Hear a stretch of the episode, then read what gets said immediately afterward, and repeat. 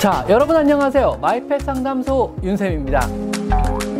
사실 제 주변에 뚱냥이들 너무 많거든요. 부족보다 과잉이 더 문제인 시대입니다. 주변에 영양가 넘치는 사료가 너무 풍부하고 간식이 너무 풍부한 시대가 돼버린 거죠. 다이어트에는요, 반드시 두 가지 원칙을 준수하셔야 돼요.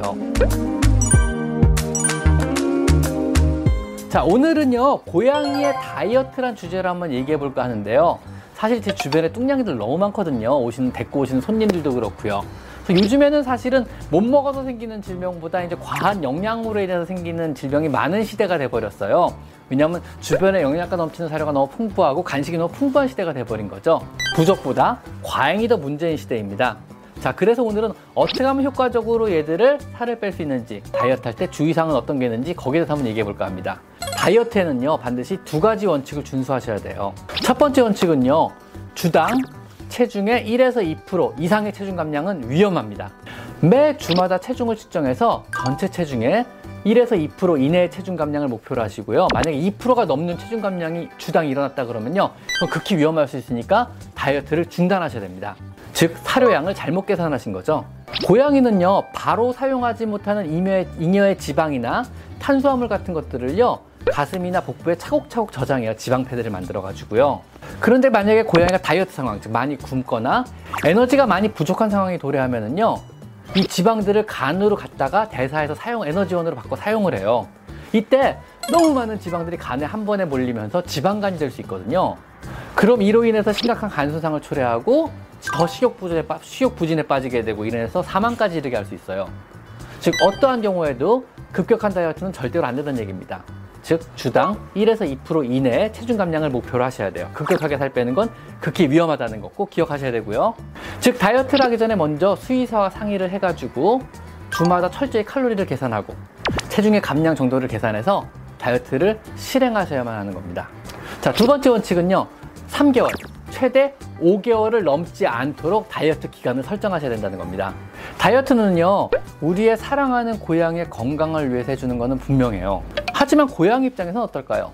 갑자기 주던 밥의 양이 바뀌고 자율급식에서 제한급식으로 바뀌고 맛있는 간식을 더 이상 먹을 수 없는 굉장히 불만스러운 상황에 처하게 되거든요. 즉 고양이 입장에서 일종의 학대가 되는 거죠. 이런 학대 기간은요. 최소로 줄여주시는 것을 원칙으로 하셔야 됩니다. 권장은 3개월이고 최대 5개월을 넘겨서는 절대로 안 되는 이유 중에 하나입니다. 만약에 3에서 5개월 이내에 충분한 체중 감량이 이루어지지 못했다면요. 유지용 사료로 바꿔서 다시 4개월, 5개월 유지시키시다가 다시 한번 시도하시는 것이 좋습니다. 더군다나 다이어트 중에 먹는 처방식은요, 엄밀히 말하면 절대 균형식이 아닙니다. 즉, 어딘가 영양이 부족한 사료거든요. 이러한 비균형 처방식들은요, 6개월까지는 안전하다고 보통 제조사에서 얘기는 합니다. 하지만 그 이상의 기간을 먹을 경우 영양학적 문제가 생길 수가 있습니다. 반드시 처방식을 이용한 다이어트를 시행할 경우에는요, 5개월을 넘기지 않도록 하시는 것이 좋습니다. 자, 이 두 가지를 꼭 기억하시고요. 자, 이제 다이어트의 구체적인 요령을 설명드리도록 하겠습니다.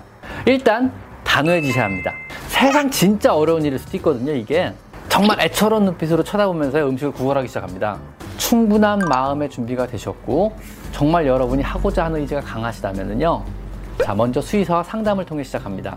여러 다이어트 방법 중에 어떤 방법으로 다이어트를 하실지를 수의사와 상담을 통해서 결정을 해보시는 것이 좋습니다. 먼저 첫 번째 처방식 다이어트법이 있습니다. 이거는 뭐 사람에서 일종의 뭐 다이어트 식단을 뭐 계속 먹는, 먹어서 다이어트하는 방법과 비슷한 방법이고요. 동물들은 간편하게 만들어진 다이어트 처방 식단이 있거든요. 1차적으로 저는 고양이가 만약에 먹기만 한다면 그 처방식을 먹기만 한다면 처방식을 추천드립니다. 처방식을 먹는다면요 먼저 용량을 확인하시고 정해진 용량 외에는 간식도 아니면 추가적인 사료도 절대로 급여하시면 안 됩니다. 처방식의 장점은요. 일단 칼로리 계산하기가 되게 편해요. 체중 대비 칼로리 계산이 편해서 정해진 양만 주면은 주당 1에서 2% 아주 그림처럼 살이 빠지게 되고요. 또한 적은 양을 먹여도 포만감이 되게 오래, 오래 가기 때문에 고통을 줄여줄 수 있습니다. 물론 애들마다 어, 대, 사율이 조금씩 다르고 중성화술 유무가 다르고 운동량이 다르기 때문에 처음 몇 주간은 좀 더 정밀하게 용량을 조절할 필요는 있습니다.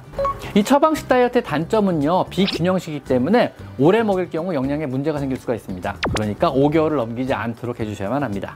일반적으로 제가 추천하는 처방식은요 로열 캐닌에서 나온 obesity 힐스의 RD 아니면 metabolic 이 정도 사료를 저는 추천합니다. 자, 그다음 일반식으로 다이어트를 하시려면은요. 이건 평, 소 먹던 사료를 극단적으로 줄여서 실시하는 다이어트 방법이고요. 평소 먹던 사료이기 때문에 기호성이 보장이 되고요. 그리고 이미 가지고 있는 사료를 활용하는 방법이기 때문에 단지 용량만 줄이면 되는 비교적 편리한 방법에 들어갑니다. 우선 물 외 간식 같은 건 일체로 주시면 안 되고요. 그 상태에서 평소 먹던 사료량의 25% 줄여서 급여하기 시작합니다. 몇 주 지켜본 후에 그래도 체중 감량이 충분하게 안 된다고 생각되시면요. 거기서 또 한 번 줄이셔야 됩니다. 역시 목표는 주당 1에서 2% 체중이 빠지는 걸 목표로 하셔야 되고요.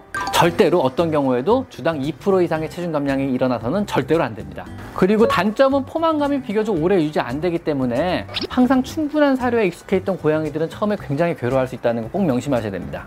자, 다음 세 번째. 캣킨스 다이어트법인데요. 로버트 앳킨스 박사가 주장한 다이어트법 중에 하나인데 그래서 캣킨스 다이어트라고 보통 부르고 있어요. 보통 일반적으로 고양이 사료에 들어있는 탄수화물은요. 바로바로 바로 에너지원으로 사용이 못 돼서 지방으로 바꿔서 지방 패드에 차곡차곡 저장이 되게 됩니다. 즉 앳킨스 다이어트는요. 이런 점에 착안해서 탄수화물 함량을 극단적으로 낮추고 단백질 함량을 높인 다이어트법을 말합니다. 탄수화물이 많이 들어있는 건사료가 아닌 캔사료만을 급여해 다이어트를 시키는 방법인데요. 저 같은 경우는 보통 다이어트보단 유지법으로 많이 쓰는 방법 중에 하나입니다. 실제로, 실제로도 효과가 꽤나 좋은 편에 들어갑니다. 반면에 비용이 많이 드는 다이어트입니다. 그리고 사람에서도 저탄수화물 고단백식이 다이어트법은요 이미 입증된 방법 중에 하나예요. 어떤 다이어트를 할지 어떤 식단으로 다이어트를 실시할지 여러분이 이미 입장을 정하셨다면요 이제 몇 가지 팁을 좀 알려드릴게요 운동으로는 절대 살이 빠지지 않습니다 하지만 에너지 사용량을 늘리고 또 대사율을 높여가지고 다이어트에 약간은 도움이 되고요. 또 유지에도 역시 도움이 될 수 있습니다. 상호작용놀이, 집사와의 어떤 운동을 통해서 에너지를 더 많이 소모하게 해주세요. 사람도 다이어트 식단과 더불어 운동을 병행하면 효과를 또 극대화시킬 수 있거든요. 고양이도 마찬가지입니다. 조금 더 많이 놀아주도록 하시는 게 좋습니다.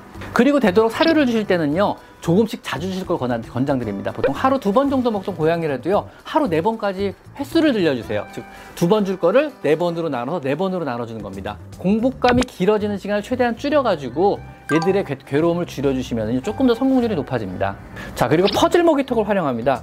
고양이들이 탁탁탁 움직이면 사료알갱이가 한두 알씩 떨어지는 퍼즐 먹이통들이, 뭐, 퍼즐 먹이, 먹이, 퍼즐 먹이통들이 종종 있거든요. 여기에 사료를 집어넣고 열심히 운동하고 굴려야 사료가 조금 조금씩 나오게 해서 조금 더 집중하게 해줍니다. 물론 사료양은 계산을 하셔가지고요. 하루 동안에 먹어야 될 양의 일부를 이 퍼즐 먹이통을 활용해서 먹이도록 하셔야 됩니다. 그러면은 항상 배고픈 상태에서 조금 조금 더 얘들이 어떤 운동도 하면서 그 다음에 어, 배고픈 기간이 조금 더 줄어들게 되는 겁니다. 고양이는 하루 종일 움직이면서요 먹이통을 굴려서 먹이를 조금 조금씩 먹게 돼요. 그래서 공복 기간이 조금 줄어들게 되는 겁니다. 아마 이 정도면 원하는 형태의 다이어트에 아마 근접하지 않았을까 합니다. 고양이 비만은요.